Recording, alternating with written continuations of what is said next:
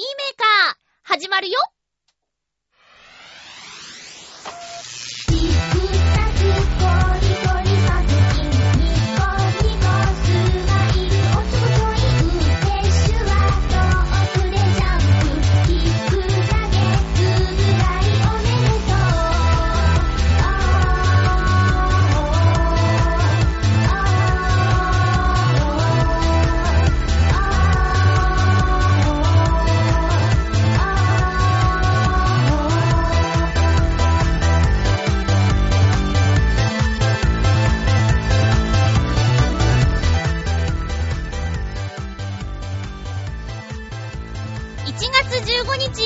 日、まゆっちょのハッピーメーカー。この番組は、ハッピーな時間を一緒に過ごしましょうというコンセプトのもと、ちょあへよ .com のサポートでお届けしております。なんかちょっと早かったな。マイクを上げるのが早かったな。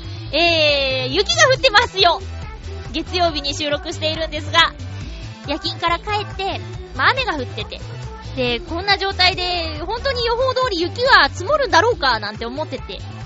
で、収録の前に仮眠して、目が覚めたら、なんだか静かだぞと。カーテンを開けたら、真っ白銀世界こんなに積もるの？って、ちょっとね、言葉を失ってしまうぐらいの降り方なんですよ。で、もちろん、ツイッターとかでね、あのー、積もった積もったとか、言ったり、交通機関がね、乱れちゃったりとか、あって。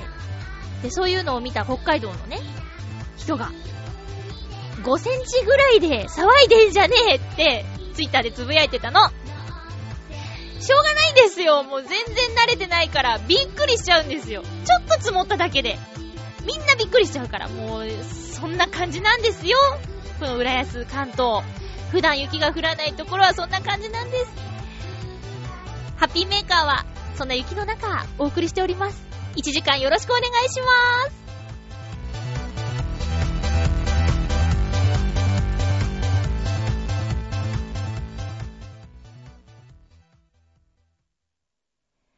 改めまして、ハッピーまゆっちょこと、あませまゆです。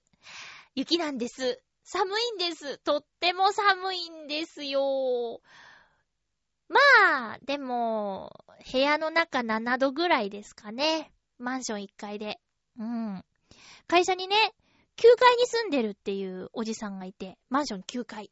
でね、日当たりが良くて、19度ぐらいなんだって。何もつけずに。だからね、暖房とか冬使わないよって言ってて、へーって。私も使わないよって対抗してやりましたよ。この1.5畳の防音室にこもり、えー、何ですかね、あの、ガウンみたいな、キル毛布って言うんですかそれを着て、あと、クリスマスに友達がくれた、もこもこの、靴、靴の形の、あったかスリッパ。これを履いてればね、暖房なんていらないんですよ そう、このね、狭い中にいれば、寒くない寒くないぞあとはね、あったかいものを飲みます。で、なるべく、そうね、左右を飲むようにしています。甘いものを飲むとね、美味しいし、ほっとするんだけど、あんまり糖分をね、取るのもどうかなと思いまして、えー、左右を飲んでます。はい。それを、何ですか？あの、保温ポット。えー、1.8リットル入る保温ポットに入れて、で、いちいちお湯を沸かさなくてもいいように、ということで、エコでもありますね。で、それをこう入れてですね、飲むんですよ。で、あんまりいっぺんにバーって入れると、冷めちゃうから。ちょっとずつ、おちょこでお酒を飲むような感じで、お湯を飲んでいます。で、で、ちなみにそれに使わせていただいているのは、水なぎさんからいただいた、あの、おしゃれなコーヒーカップを使ってます。コーヒーカップで左右を飲んでいます。皆さん、寒いですか？寒いですよね。まあ、でもこの、えー雪が降った月曜日、お休みの人が多いのかな？一応祝日ということで、休みですよね。ただ、なんで祝日なのかっていうことを考えたらもうほんと気の毒でしょうがないんだけど、成人の日ということで、全国各地でね、あの、成人の日のイベントがね、行われてるでしょ？で、晴れ着姿のね、あのー、二十歳の新成人の皆さん、足元の悪い中、大変だよね。で、式の後はさ、きっと同窓会とかやるでしょ？で、それもね、あのー、濡れた裾のね、着物着てるのは、寒いでしょ。で、ブーツも履けない、歩き慣れない草履で、で、旅で、濡れて、寒くて、って、もう想像しただけで大変で、風も強いでしょだからさ、せっかく早起きして美容院行って整えてもらっても、なんかね、もうほんと大変ね。えー、チョアヘオ本部のある浦安市は、もう何年も、あの、東京ディズニーランドの中で、成人のお祝いのパーティーをしているんですが、これのね、あの、まあ、賛否両論ありますよ。あの、大人の、なんだろう、大人になったねっていうのをお祝いする日なのに、こう、ミッキーマウスたちと一緒にいるのは子供っぽいんじゃないの？みたいな意見もありますけど、私はいいと思います。大人になっても子供の心を忘れないっていうのは、とっても大事なことだと思うんでね。あとね、あの、カウントアップをしてるんだって。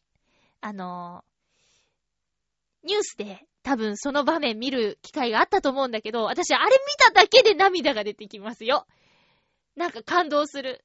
18、19、20って言って、カウントアップするんだけど、なんかその、ただ18っと19の間の18って言った時に、18の時どんなことがあったっていうのが、ふわーって回るの。私だけかな。でもね、会場にいる皆さんは、私以上にそういう気持ちになると思うよ。きっとね。まあ、0だからか1からかわかんないけど、0、1、2って20まで数えたら、もう、もう、胸いっぱいになるんだろうなぁと思って。で、その後、ファーってさ、金色のテープがバーって飛ぶわけですよ。いや、素敵な成人式だと思うよ。皆さんは成人式のイベント、ちゃんと行きましたか？私はね、行けなかったんです。もうね、上京してて専門学校の2年生の、えー、1月って言ったら、校内オーディション、直前みたいな感じで、地元帰ってる場合じゃないなって思っで、というか、まあ、そうだな。そうだね。牧原のりゆきの歌にね、ありました。歌詞に影響されたかもしれないね。あの、タイトルなんだあ、遠く遠くっていう牧原のりゆきさんの歌の歌詞にかなり影響を受けて、なんだっけな。うん。まあまあ、聞いてみてよ。牧原のりゆきさんのトークトーク。あれを、ちょうどその時聞いてて、同窓会の案内状、形跡に丸を、あ、あんま歌っちゃダメなんだよね。そんなような歌詞があってね。あの、欠席に丸をつけたわけですよ。うん。まあまあ、でも今思えばね、成人式のイベント行っときゃよかったなって思いました。あのー映像を見てると、晴れ着姿とかね、なんかみんなでキャーキャーって言って、久しぶりなんて言って、綺麗にして、出かけてっていうのね。うん、や、やりたかったな。ただ、あの、目黒区役所にですね、あの、成人の日のお祝いのグッズだけもらいに行きましたよ。お祝いの会場にね、目黒区のに参加する勇気はなかったです。知り合い誰もいないんだもん。うん。住民票移してたから、目黒区から招待状来たんだけど、わー、行かなかったですね。うん、皆さん、この番組を聞いている10代の皆さん、ぜひ成人の日の式典には参加しといた方がいいよ。一生に一度のことだからね。うん、って思いますよ。そうそう。今回はね、ちょっと、チョアヘオ本部の方から、ぜひ、お願いしますと言われているお仕事がありまして、忘れないようにここでやっちゃいますね。イベントの告知です。えっ、と、平成25年1月19日土曜日と20日日曜日に、浦安文化市場というイベントが開催されます。場所は浦安市文化会館です。入場無料です。時間は午前10時から午後5時までです。で、この浦安文化市場っていうのは何をするイベントなのかと言いますと、パンフレットにある説明を読ませていただきます。1月19日土曜日、20日日曜日は、あなたに合った文化活動が見つかります。やってみたかった。興味があるんだけど、そんな方に、浦安文化市場、来てみて体験はぴったりです。まずは音楽、ダンス、手工芸、伝統芸能の26団体の中からお好きなものを探してみてください。浦安文化市場はあなたのやりたいを応援します。ということで、えー、浦安市内でいろんな団体が活動しているんですが、その団体が発表します。いろんな普段やってる活動を発表します。例えば、音楽だったらマンドリンのグループがあるらしくて、で、発表します。で、そのグループがですね、なんと、見に来てくれた人に体験もさせてくれるよっていう、発表と体験、発表と体験っていうのを、えー、この参加団体、ほぼすべての皆さんがやってくれるということで、あのー、まだやったことがないけど興味があるっていう、そんなあなたにはぴったりのイベントなんじゃないかなと思います。ざっと見たところですね、えアカペラゴスペルギター、合唱ミュージカル吹奏楽。吹奏楽って、未体験は無理だよね。楽器をご持参くださいって書いてある。あと、フラワーアレンジ、編み物、パッチワーク、ヒップホップダンス。これはなんだ？ファームーラン剣っていう剣。水剣の剣が書いてあるけど、ファームーラン剣。これさ、かっこよくない？あの、私、ファームーラン剣やってるんですよ。って言ったら、な、なにこれ？ってなるよね。ファームーラン剣はね、漢字で書くと、草花の花、で、木、で、蘭。そのままですね。えっ、ー、と、草冠に門構えに東を書く蘭に水剣の剣。水剣の剣じゃなくてもいいよね。太極剣の剣。えー、憲法の剣ですかね。そうそう。えー、ファームーラン剣。紹介と見学体験って書いてある。そして、モダンダンスバレー、ミュージカル、フラダンス、スティルトダンス。これもわからない。スティルトダンス。うーん。キッズダンス、太極拳、クラシックバレエ、ジャズダンス、えー、っていう感じかな。民族舞踊と茶道、日本舞踊。そんな感じでいろんな種類の団体が発表、そして体験をさせてくれるという、浦安文化市場というイベントが、この週末開催されます。えー、文化会館はね、ちょっと駅からは遠いんですけど、市役所のすぐ近くで、バスで行けば市役所前っていう、えー、バス停で降りればすぐ目の前でございます。興味のある方はぜひ行ってみてくださいね。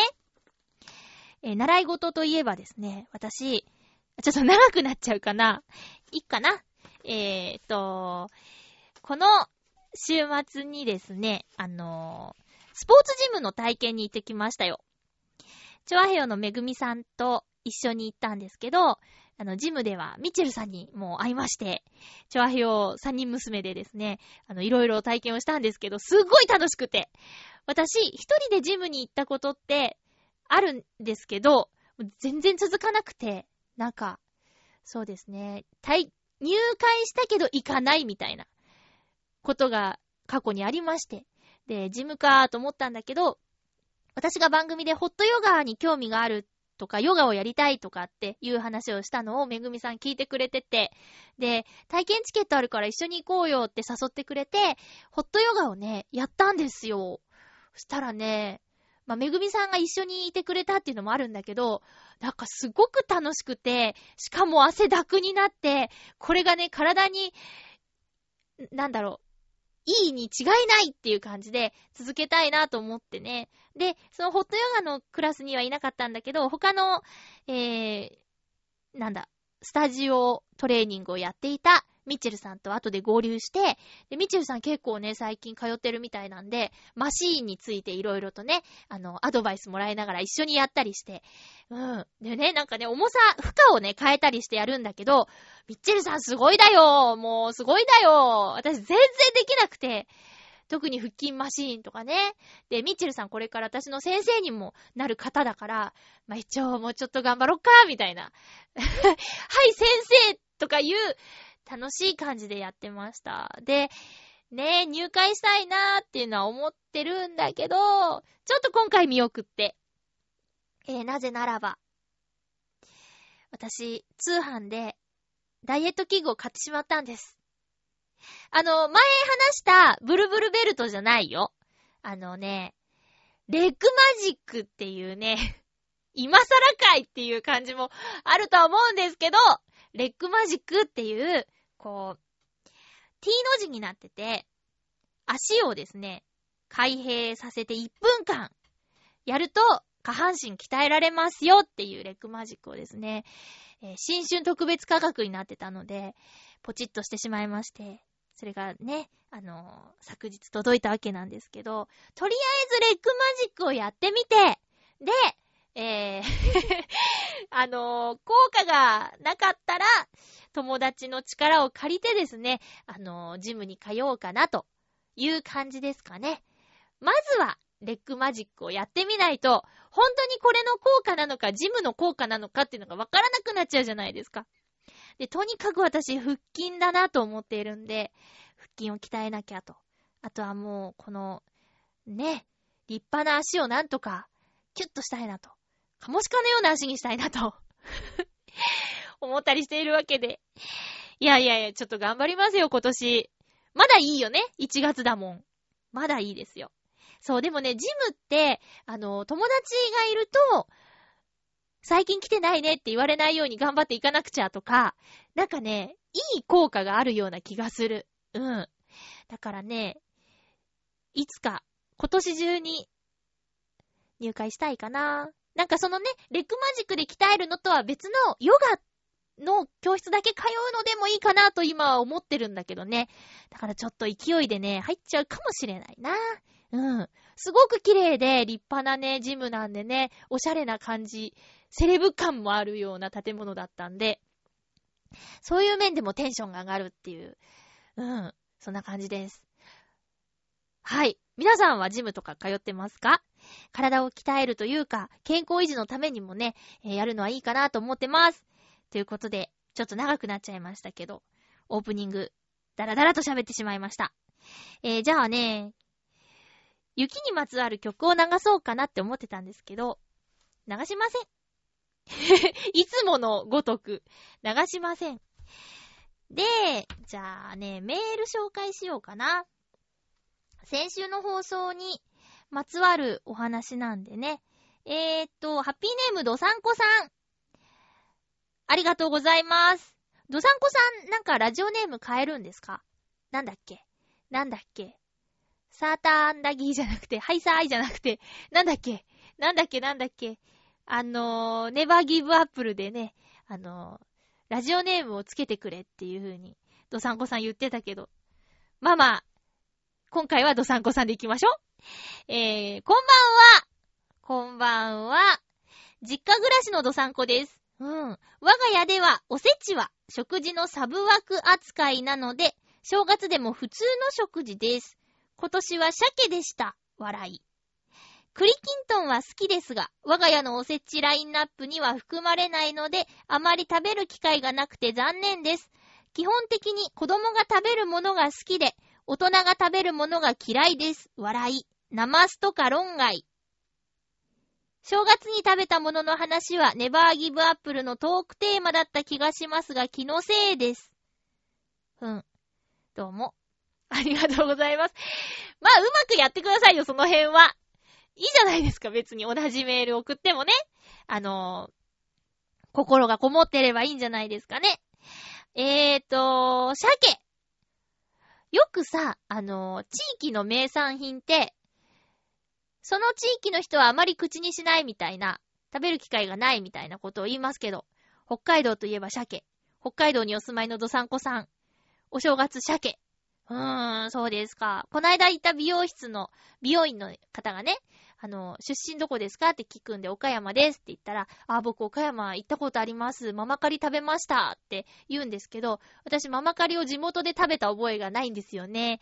え、こっち来て、お土産で買ってたやつのお裾分けいただいたみたいな感じで、初ママカリだったんだけど、まあまあそんな感じですよ。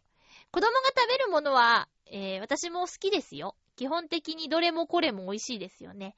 でもね、子供から言わせたらね、あの大人のふりかけを食べてみたい子供だっているわけです。うん。ナマスは何？子供嫌いなのかな？もう、いいんじゃないですか？なんか、個人的な好き嫌いってことで。酸っぱいの私子供の頃から好きだったよ。ナマスとかね、大好きだった子供の頃から。酢の物とか。給食に出てくる酢の物とか、おかわりとかしてた。うん。大人が食べるものって例えば何ですかね？あん肝とかですか？なんか酒のつまみが嫌いってこと？私はお酒飲めないけど酒のつまみと言われているものは結構好きですよ。それだけちびちび食べるっていうね。うん。好き好き。ハンバーグとかが好きなのかな？ドサンコさん。あと、子供が食べるもの、コロッケとか？大人だって食べるよね。うーん。おせち、おせち料理、うーん、なんかね、私は、えー、イベントごとを大事にしていきたいなと思うんですよ。特にね、和風総本家っていうテレビが大好きなんですけど、あの、ああいうのを見てると、こう、日本、日本っていいなーっていうのが番組のテーマだったりするんだけどね。せっかくこの日本にいるんだから、日本の行事とか、日本のいいもの、季節のものとかっていうのを、あのー、忘れないようにというか、まあ、できる限り取り入れていけるような暮らしがしたいなというのは思ってることですね。うん。ドサンコさんありがとうございます。ネバーギブアップルにもメールすればよかったのに、なんか、ハッピーメーカーに送ったから送りませんみたいなこと言ってさ、ゆこちゃんがなんかしょんぼりしてたよああいうのやめてくださいね、ほんとに。うまくやってくださいね。頼みますドサンコさんありがとうございました。それでは、今週のテーマトークに行きますかね。ハッピートーク今週のハッピートークのテーマは、好きなのに好きだけど、ということで、皆さんメッセージありがとうございます。なんかね、難しいかしらと思って、ちょっと心配してたんだけど、結構いただいちゃった。嬉しいな。えー、ハッピーネーム、うん、コージーアットワークさん、ありがとうございます。まゆっちょハッピー、ハッピー？私の場合、体を動かすことは好きなのに、汗が苦手です。いや、苦手というよりも、かぶれます。うんと汗をかくと、斜め掛けのバッグのストラップのまま、体に斜めの赤いかぶれが出たりします。腕時計の後も赤くなるので、ズボンにつけるフックタイプの時計を愛用しています。夏場、外を自転車で走り回る時などは、公園の木陰で体を濡らした、体を濡らしたタオルで拭いたり、運よく人目がなければ、短パンで水浴びしたりします。へぇ。バスケのユニフォームで走り回っても汗でかぶれたりはしないので、どうやら金属とか締め付けている部分とかだけの問題のようなのですが、なかなか改善できません。汗をかかないようにスポーツをすればいいのかなでも、それもつまらなそうだなどうしたらいいんでしょうねでは、ということで、コージアットワークさんありがとうございます。これはしんどいね。あ、汗をかかないようにスポーツ、うーん、その、バスケのユニフォームのような、ちょっとゆったりしたもので、とかかな。とりあえずは、バスケのユニフォームで走り回っても大丈夫っていうことなのでね、ゆったりめの、そんな締め付けないもの、うん、でやる。のかながいいのかなうーん、敏感肌なんですかねねえ。肌を強くするとかっていうことになるのかな？あのー、寒風摩擦とか、やったら真っ赤っかになっちゃうのかな？あ、汗じゃないか、それは。こう、あでもさ、汗じゃなくて、締め付ける部分もっていうことだから、ね、こう、タオルでガリガリってやったら赤くなっちゃうかもしれないよね。これはしんどいね。運動好きなのにって。運動好きなのに、運動しなきゃいけないのに、好きじゃない、まゆっちょ。うん。運動好きっていいよね。健康的で。そっかー。これは、ちょっと私には解決方法は、ね、うかつなことは言えないですけど、その、かぶれちゃった後が結構大変だったりするのかなそしたらちょっと深刻だね。お医者さんに相談かな？こうなっちゃった時どうしたらいいですかっていう相談になるのかな？うん。こうね、冬場、掃除の仕事してるとね、こう肌の弱い人とか結構いて、なんか痛々しい手をなさってるよ。それに引き換え私はね、それに引き換えじゃないや。それに比べて私は、なんでしょうね、この、手の皮が厚いんでしょうか？でも厚いものは持てないですよ。分厚い手の皮。なんだろう、全然荒れてないの。うーん。頑丈になってきた。だんだん。最初の頃はね、霜焼けとかね、赤切れとかね、もう毎年悩んでたんだけど、ここ何年かはね、全然大丈夫なんだよね。だんだん、その、ね、環境に慣れて、分厚くなってきたのかなコージャットワークさん、ありがとうございます。なんとか、対策が見つかるといいですね。続きまして、ハッピーネーム、フクロウのキスさんです。ありがとうございます。まゆっちょさん皆様、ハッピー、ハッピー？今回のテーマ、好きなのにについて、私の場合、好きなのに最近できていないことは、車中泊をしながらの一人旅です。これには費用と時間の両方が必要ですが、最近ではどちらか一方しか準備できなかったので、計画できませんでした。計画だけならたくさんあります。私は残りの人生で、それらのいくつを実行できるかを楽しみにしています。もちろん、腹の底では全部実行するつもりでいますけどね。それでは、ということでありがとうございます。フクロウのキスさん、車運転できるんですね。車運転できる人とお付き合いしてみたいな ドライブデートとかほんと憧れるんですよ。ねえ、いいな車中泊ね。家族旅行では何度か体験したことありますよ。出雲ドームの駐車場でね、ちょっと仮眠とかしたことありますね。あの無計画な旅行が多かったんですよ、うち。子供の頃ね。小学校いっぱいまでかな。家族4人で車で出かけるんですけど、ホテルを取らずに GO するんですよ。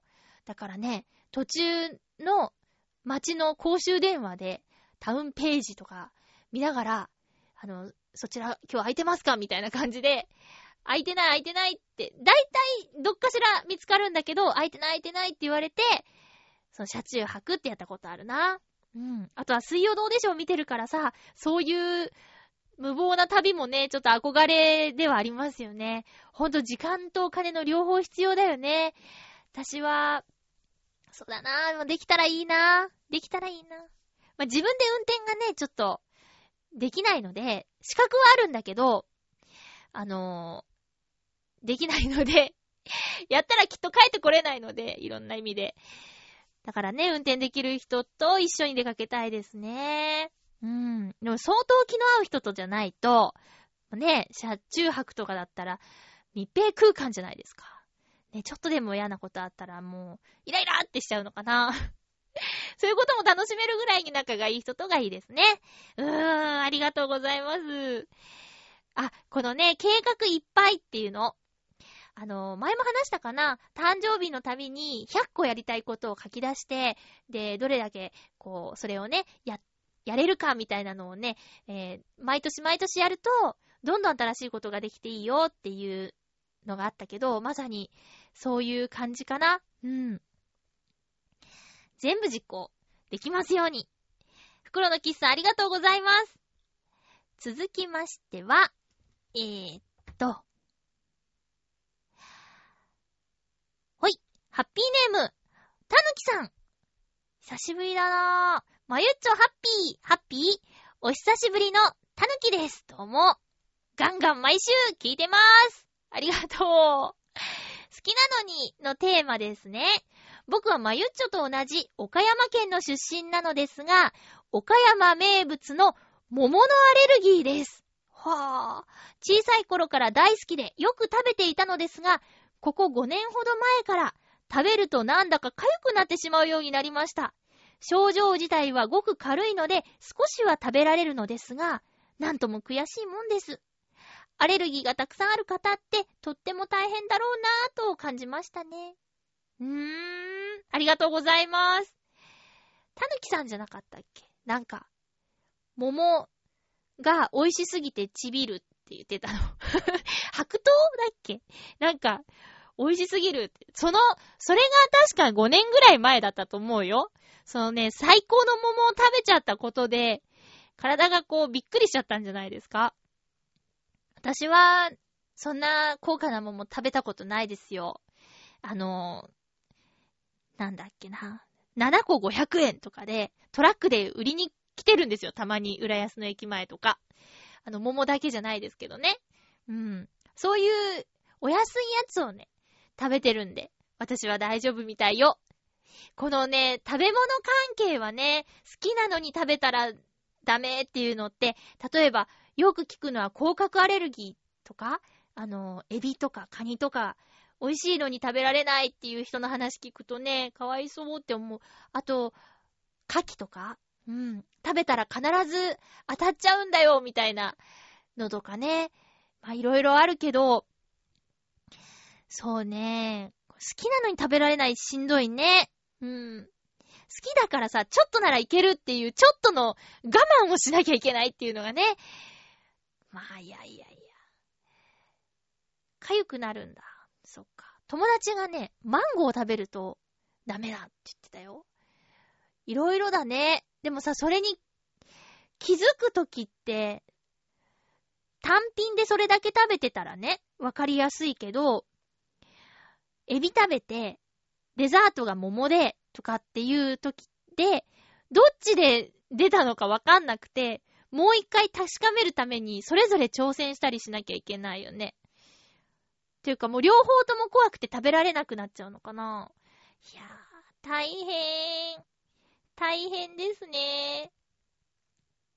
私の好きなのには、えー、っとね、また、あれなんですよ。あれなんですよってなんだ。あの、ナレーターのスクールにですね、えー、通うことになりまして。で、えー、っと、今回は、あのセミナーといって、半年間の授業ではなく、ある分野に特化したものを全10回で教わるっていうコースなんだけど、えっとね、まあ、とにかく通うことになりまして。でね、めちゃめちゃ喋りたいというか、なんだろうな。もっと仲良くなりたい先生がいるの。だけどね、なんだか話せないんですよね。嫌いじゃないんですよ。むしろね、ものすごく尊敬してるし、すごいなって思ってる方なんだけど、多分私がね、あの、甘っちょろい考えを持ってることをお見抜きになられてて、全然喋れないんです。でね、復帰したらね、新たな気持ちで話しかけようと思ったんだけど、なんかね、ダメだった。またダメだった。うーん。だからね、考えたんですけど、毎回そのことにとらわれて、こう、おどおどするのはもったいないから、考えないことにする。うん。もう先生からね、なんか話しかけてもらえるような、になるぐらい頑張らなきゃと思った。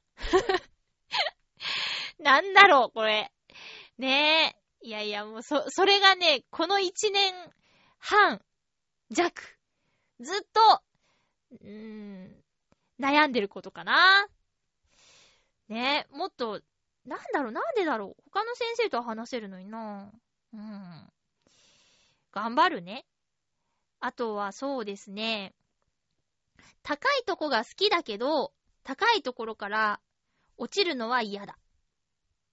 それ、ちょっと関係ない気がする。関係ない気がする。あとは、うーんと あ、旅行が好きなのに、えー、なかなか動けないとか。これはね、ありますね。うん。いろんなとこ行ってみたいっていう気持ちはあるのに、実際、全然、あのー、行けてないかな。うん。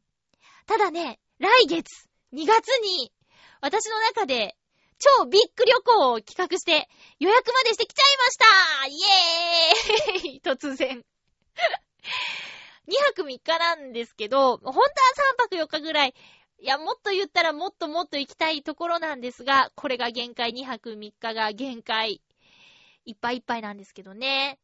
ちょっとね、あるところに、念願のあるところに旅行に行くことが決まりましてよ。そこは、なんと沖縄でーす初めてなんですよほっほほーい 北海道にもね、行きたいって先週か先々週か言ってたんだけど、ちょっとね、寒いじゃないですか、あまりにも。だから、あったかいとこに行こうと思って。って言ってもね、そんなあったかくもないみたいなんだけど、まあ沖縄行ったことないんでね、ちょっといい機会だなと思って思い切って予約しちゃいました。うーん、楽しみでーす。沖縄行ったことある方。まあ、今回ツアーなんでね、あの、あんまり、えー、自由な行動はできないんだけど、なんか、なんだっけ？国際通りだっけ？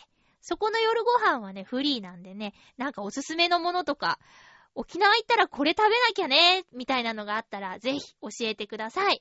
私が、そうですね、あの、一番行きたいのは美ら海水族館なんですけど、ここはね、あの、攻略方法を友達に聞きましたんで、それを実行したいなと思ってます。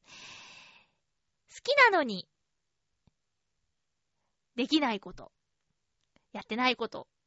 うーん、お菓子作り。好きなんですけど、まだそうですね、新居で全然やってません。で、2月は、バレンタインがありますね。その時に、なんか、作りますか？会社の皆さんに。うん。食べてくれるかな？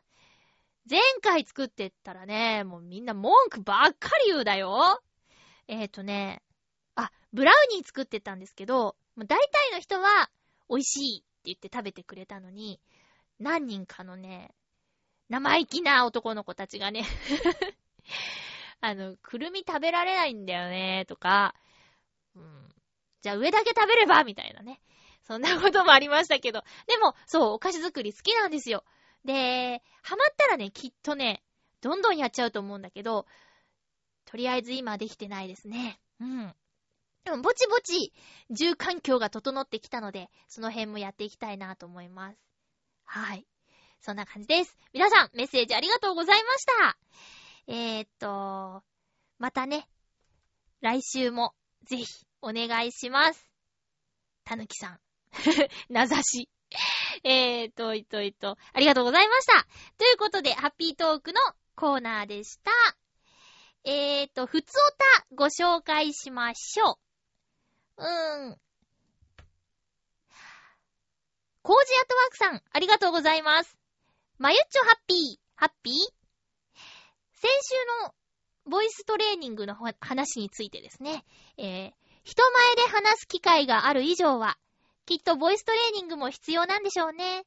ただ私はもともと自分の声が好きではないので、これが張った状態を続けて話すと思うとちょっと残念な気がします。また、自分が、ん？自分で声が好きではないからこそ、せめて内容で勝負しようと思うのが、プレゼンテーションでの私のモチベーションを支えているような気がします。でもなぁ、せめて滑舌くらいは良くなった方がきっといいんだよなぁ。ういろうりぐらいやった方がいいのかなうーん、うーん、というメッセージ、ありがとうございます。ういろうりって、リスナーの皆さんご存知ですか？まあ、よくね、アナウンサーさんとか、まあ、声優の養成所でも、やるんですけど、ういろうりっていう、あの、歌舞伎のね、演目があるんですよ。で、これがね、あの、よく言う、早口言葉がいっぱい詰まってる作品なんですよ。例えば、えー、土壌ニョロニョロ、ミニョロニョロ、合わせてニョロニョロ、ムニョロニョロとか、あと、なんだっけ、何があるかな え、っと、うん、いろいろあるんですけど な、具体的にちょっと出てこないな。あの、あの、まあ、とにかく、早口言葉がいっぱい出てくるんです。で、大まかなストーリーとしては、あの、えっと、薬を売ってるんですけど、ある薬を食べると、あの、ものすごく舌が回るよっていう、こう宣伝してるんですよね、その薬を。トーチンコっていう薬なんですけど、それを宣伝している。例えばバナナの叩き売りの人みたいな感じで、その薬を宣伝してる。で、え実際やってみせましょうって言ってその薬を食べるんですよ。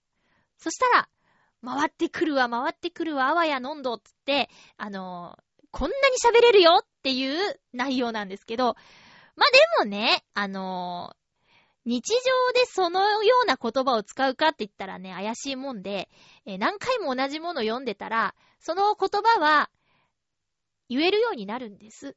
うん。だから、まあ、やってもいいと思うんですよ。うん。だけど、もし、滑舌、良くなりたいって言うんだったら、あの、雑誌とか新聞とか、そういう、あの、日常を使うような言葉が書いてあるものを、大きな口を開けて やる方が、えー、密着しているんじゃないかなって、その実用的なんじゃないかなっていうのは思います。ただ、ウイロウリに挑戦してみるのは、すごいいいことだと思いますよ。うん。えー、今ね、もう多分検索とかかけちゃえば、ウィロウリーのね、あの、振り仮名付きで出てくるんじゃないですかね。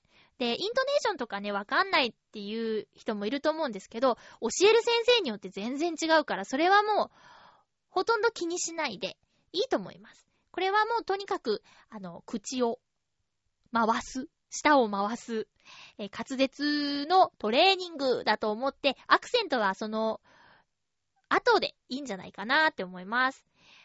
あとはね、好きな声、自分の声が好きとか嫌いとか。うーん。私は、この、声の仕事に興味を持ったのは、えー、もちろん声優さんっていう職業もあったんだけど、えー、学校で、教科書読んでください。じゃあ、まさん、みたいな感じで読んだ時に、あの、褒められたっていうのも、声の仕事に興味を持ったきっかけの一つなんですよ。で、えー、自分の声を取って聞いてみたりとかして、あの、好きだったんですね、自分の声が。だけどね、あの、スクール行って、ナレーションのスクール行って、あなたの声は使い物になりませんって言われて、すごく自分の声に自信が持てなくなったんですよ。うん。そっか、使えない声なんだって、好きだけど。あ、さっきのテーマですね。好きだけど使えないんですね、みたいな感じで。で、あの、もっとあなたの低いところの声をね、使った方がいいですって言われたんだけど、その、自分の出す低い声が好きになれってなくて未だに。だから、コージアットワークさんとね、悩みは似てるかもしれない。自分で好きじゃないって思ってるだけで、他の聞いてる人がコージアットワークさんの声を好きか嫌いかなんてわからないじゃないですか。だからね、あの、うん。あんまり気にしなくていいと思いますよ。自分がどう思うかっていうのは、まあまあ、大事っちゃ大事だけど、うん。これは何？録音した声を聞いたってことですか？自分の声。それはね、多分何回も聞いてたらね、違和感なくなるから大丈夫です。うん。その、たまにしか聞かない人は、違和感があって、好きじゃないって思うかもしれない。それはね、あるあるですよ。だから私は特に、あの、このハッピーメーカー10年ぐらい、500、絶対500本以上、えー、毎週自分の声聞いてたり、あと練習した声とか聞いてたりしたんで、自分の声、最初はもちろんその小学生の時とか、撮って遊んでる時はあははとか言ってたけど、もう今自分の撮った声っていうのがわかるので、うん。その違和感っていうのはなくなったよ。私も最初はありました。だからね、あの、多分今自分の声が好きじゃないっていうところはね、ただの違和感かもしれない。うん。そうですね。あとね、ボイストレーニングするっていうのは、あの、自分の喉を守るためでもあるんですよ。えー、長く喋る機会があるってことなんで、プレゼンで。あまり長く喋って間違って発声してると、喉壊してしまうっていう場合もあるんでね。で、そうならないように、あの、トレーニングをして鍛えるっていう意味でも、ボイストレーニングっていいかもしれない。うん。まあ、そんな感じですよ。ねえ。えー、いいと思います。ウイロウリいいと思いますよ。ちょっとね、読んでみると楽しいかもしれない。うん。私も今でもやってます。たまにね、嘘。たまにねっていうか、掃除しながらね、やってます。覚えてるから。あれね、全部読むとね、あの、見開き4ページぐらいかな。専門学校の時にね、覚えなきゃいけなくて覚えたんだけど、あのー、掃除の時にね、何か口を動かしたい時に、暗記しているものがウイロウリぐらいしかないので、えー、そういう時やってます。はい。コジアットワークさん、ありがとうございました。私もね、全然偉そうなこと言えないんですよ。ちゃんとしたボイトレはやったことがなかったんで、これから頑張っていきたいと思います。続きまして、えー、っと、ハッピーネーム、りょうさん、ありがとうございます。まゆっちょハッピー、ハッピー？先日は私の病気に関していろいろとアドバイスをいただきましてありがとうございました。いいえ。笑いのお姉さんにも、そのお知り合いの方にも本当に感謝です。そして紹介していただいた病院の予約を2月に取ることができました。その病院の他にも、親の紹介で新しい病院へ行ってみました。まずは一通り検査をしてみた方がいいねと言われ、また別の大学病院を紹介していただくことになりました。この番組がなければ、ここまで行動していなかったと思います。諦めないことが大切だと教えていただきました。本当にありがとうございます。りょうさん、なんてことをおっしゃる。ありがとうございます。そっか。まあね、番組宛てにちょっとなんか、あの調子が悪いんですっていうような内容もね、いただいてたんで、気になってたリスナーさんもいるとは思うんですけど、あのー、りょうさんのね、あのー、メールを、笑いのお姉さんが転送してくれるときに、ちょっと、引っかかって、で、知り合いが似たような症状なんだよって言って、りょうさんに連絡取ってあげてって言って、動いてくれたのは笑いのお姉さんですからね。だからさ、この内容もね、見ず、ほいって転送してたら、私はここまでのことはわからないから、いや、ほんと今回のことは笑いのお姉さんに感謝っていうことですよ、りょうさん。で、よかったですね。ちょっとずつでも前進しているように感じられるので、まあ、これからだろうけど、2013年、あのー、りょうさんのね、体調が少しでも良くなっていくといいですね。うん。なんか、まあ、でもね、あの、聞いてくれてたから、笑いのお姉さんと繋がったっていうのはあるからね、よかった。それはよかったです。それになんかね、何年かぶりに復活したリスナーさんだもんね。うん。タイミングもね、良かったのかな。まあほんとお大事にしてくださいね。メッセージありがとうございました。うん。そして、えー、七星さんから、あのー、物語を書きましたというメールをいただいているんですが、ちょっと今回は、読むのやめます。うん。よ、ごめんね。ちょっと今日はね、これな、生でね、読読むのちょっとなと思って。あの、ちょっとでも、えー、よくして読みますね。せっかく書いてくださったんでね。うん。これはあの文章をいただいたそのままで読んだ方がいいよね。一言一句変えないでね。ざっと読んだんですけどね。ありがとうございます。なんか、早いですね。っていうか、大丈夫ですか？物語書いてて。就活、就活の方やった方がいいんじゃないですか？まあ、とりあえず一本書いて、で、それで、就活ですかね。うん。ありがとうございます。なんかもうすぐ送ってくれたよね。びっくりした。早いじゃん、書くのね。えー、と、あ、コーナー行きます。えーと、映画、映画映画映画のコーナーです。ついに見ました。水崎さんからいただいたクリスマスプレゼント、ブルーレイ、幸せのパン。主演大泉洋、原田智洋ということで、見ましたよ。すごいよかった。月浦行きたくなった。行きたくなったし、パン焼きたくなったし、食べたくなった。あそこで暮らしたくなった。あの、幸せのパンっていうね、映画がありまして、私はあの、おばの家で小説を発見して、先に原作読んじゃってたんですけど、だから、水島くんという役をやった大泉洋さんが、どんな雰囲気かとかっていうのは、あの、なんとなく、こう分かってみたんだけど、静かな、寡黙な役も大泉さん素敵でしたよ。グモエビアンのね、あの、うざキャラもめちゃめちゃ好きなんだけど、水島くんもよかったなぁ。なんと言っても、その映画に出てくる食べ物のすべてが美味しそうだった。ああいう穏やかな暮らしもいいなぁと思ってしまいました。なんかご近所さんもね、みんなすごく明るくて、いいなって、な、なんだ、野菜を売っているシーンとかも、色合いがね、とっても綺麗で、憧れますね。多分ね、ゆこちゃんも好きな世界観だと思うんです。うん。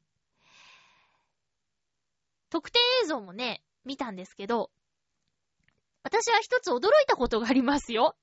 あの、原作先に読んでたんで、どうやってその主人公の二人が出会ったか、みたいなのも、あの、知ってたんだけど、舞台挨拶で大泉さんが映画を撮って、この舞台挨拶の直前に原作を読んだら、こう出会いのことが書いてあって、みたいな話してて、知らなかったって言ってたんですよ。なんじゃいと思って。え、原作読まないで映画撮ったんすか？みたいな。うん。あと、その、気になって監督さんとかに聞かないんだみたいな。どうやってこの二人は出会って、どうやって月浦に来たんですかっていうのを聞かずにお芝居してたっていうのがね、ちょっと衝撃でしたよ。うん。そこはね、聞こうよって思った。そのまんまでやっていいんすかって、大好きな大泉洋さんだけど、ちょ、ツッコミを入れたくなってしまいました。うん。で、この映画にも登場する物語の、あの、キーになっている絵本、月とマーニーっていうのがあるんですけど、これもね、あの、小説の端末に、あの、ついてるんですよ。うん。それもね、改めて読みたくなりました。幸せのパンはね、なんかね、癒しですね。癒し。うん、すごい、すごい好き。うんうん。ありがとうございます、水なぎさん。ということでね、今回、今週は映画館には行ってないんですけど、あのー、お家でブルーレイ見ました。でね、見たい映画は鈴木先生。12日に公開されてるんですが、私の行きつけの映画館、マイハンマエクスピアリにあるシネマエクスピアリでの上映はどうやらないようです。なんということでしょう。もう、ショックどっか他の映画館に行ってみなきゃいけないのかしら。でね、あの、千、ど、どれぐらい前かな？年末かもしれないんだけど、日曜の朝にやってる僕らの時代っていうトーク番組が好きなんですよ、私。小林さとみさんが、あの、ナレーションをやっている番組なんだけど、えっと、これのゲストに、鈴木先生役の長谷川博樹さんと、同僚の先生役のでんでんさんと、で、脚本家の小沢、小沢良太さんっていう方がね、ゲストの回があって、それを取りだめしてたのを見たんですけどね。まあ素敵と思いながら。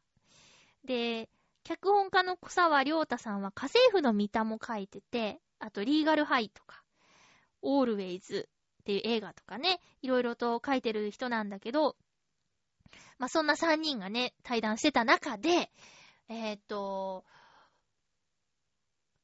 俳優とか、そういった職業をやっている人は、それだけじゃ食えない時に、まあ、アルバイトをする人がたくさんいるっていう流れで、話の流れで、おすすめのアルバイトっていう話になった時に、清掃って言ってたの。清掃がいいと思うって、長谷川博樹さんとか、でんでんさんが言ってたんだけど、よしって思った。鈴木先生が清掃のアルバイトした方がいいよって言ってると思って、よしって思いました。それだけです。それだけ。うん。まあ、今ね、その CM セミナーでお世話になっている先生は鈴木さんというんで、私もある意味鈴木先生にお世話になっているわけですけどもね。うん。この映画の鈴木先生よりかなり渋くてダンディーな鈴木先生なんだけどね。これはすごくうちはネタですけど、まあとにかく見たいんですよ、すごく。うん。で、知らなかったんだけど、あの、2011年度のドラマの、最低視聴率っていうのが鈴木先生だったんだって。で、同じ年の最高視聴率のドラマが家政婦の三田なんだって。で、その両方に長谷川博樹さんは出演しているっていうのも、この僕らの時代の中で話に上がってました。面白いね。うん。だけど最低視聴率だったっていうドラマの映画化とかってなかなか思い切ったことをするなぁなんて思っているんですが。まだ見てない方もいるかもしれないね。鈴木先生っていうドラマ。これね、あの、私はすっごく面白いと思ったよ。うん。中学校が舞台のね、教師、学園ものなんだけど、あの、金八先生とか、とはまた全然切り口が違って、なんだろうな、やっぱ最近っぽい感じ。うん。でもね、あ、鈴木先生みたいな人がいてほしいなーって思うね。もっといっぱい。だから、これはね、ぜひぜひぜひ見てください。おすすめします。ということで、映画映画のコーナーでした。今、映画映画で話してたんだよね。あ、そうそう、あとね、先週私間違えて言っちゃったことがあるから、ちょっと訂正。あの、2013年のいろんな映画が公開されるけど楽しみなものの話をしていた時に、アベンジャーズ最終章が公開って言ったんだけど、あれはアイアンマンの最終章の間違いでした。アイアンマン3が2013年に公開されます。アベンジャーズはまたやるらしいけど、違う。今回じゃないです。うん。ということで、訂正でした。以上、映画映画のコーナーでした。お便りは全部紹介できたかな？えーと？はい。大丈夫そうです。え次回の予告です。次回は1月22日火曜日の放送、収録を20日日曜日にしたいと思います。えー、次回はね、日曜日のうちに、あの、収録確実にやると思います。なぜなら、え月曜日はちょっと新年会が入っているのでね、日曜日のうちに撮っとかないと新年会に行けないぞという感じなのでよろしくお願いします。テーマは、最新緊張ニュースということで、あのー、大人になって、どうですか？皆さん、緊張する機会ってありますか？えー、あなたが最近最も緊張したことを教えてください。えー、全然緊張しないっていう人もいるかもしれないけど、どんな緊張でも構わないです。あの、人前に出る緊張でも、自分でなんかしなきゃいけない緊張でも、どんな緊張でもいいです。最近感じた緊張を教えてください。よろしくお願いします。風が流行ってるみたいですね。皆さんほんと気をつけてね。お相手は、まゆっちょこと、あませまゆでした。また来週ハッピーな時間を一緒に過ごしましょう。ハッピー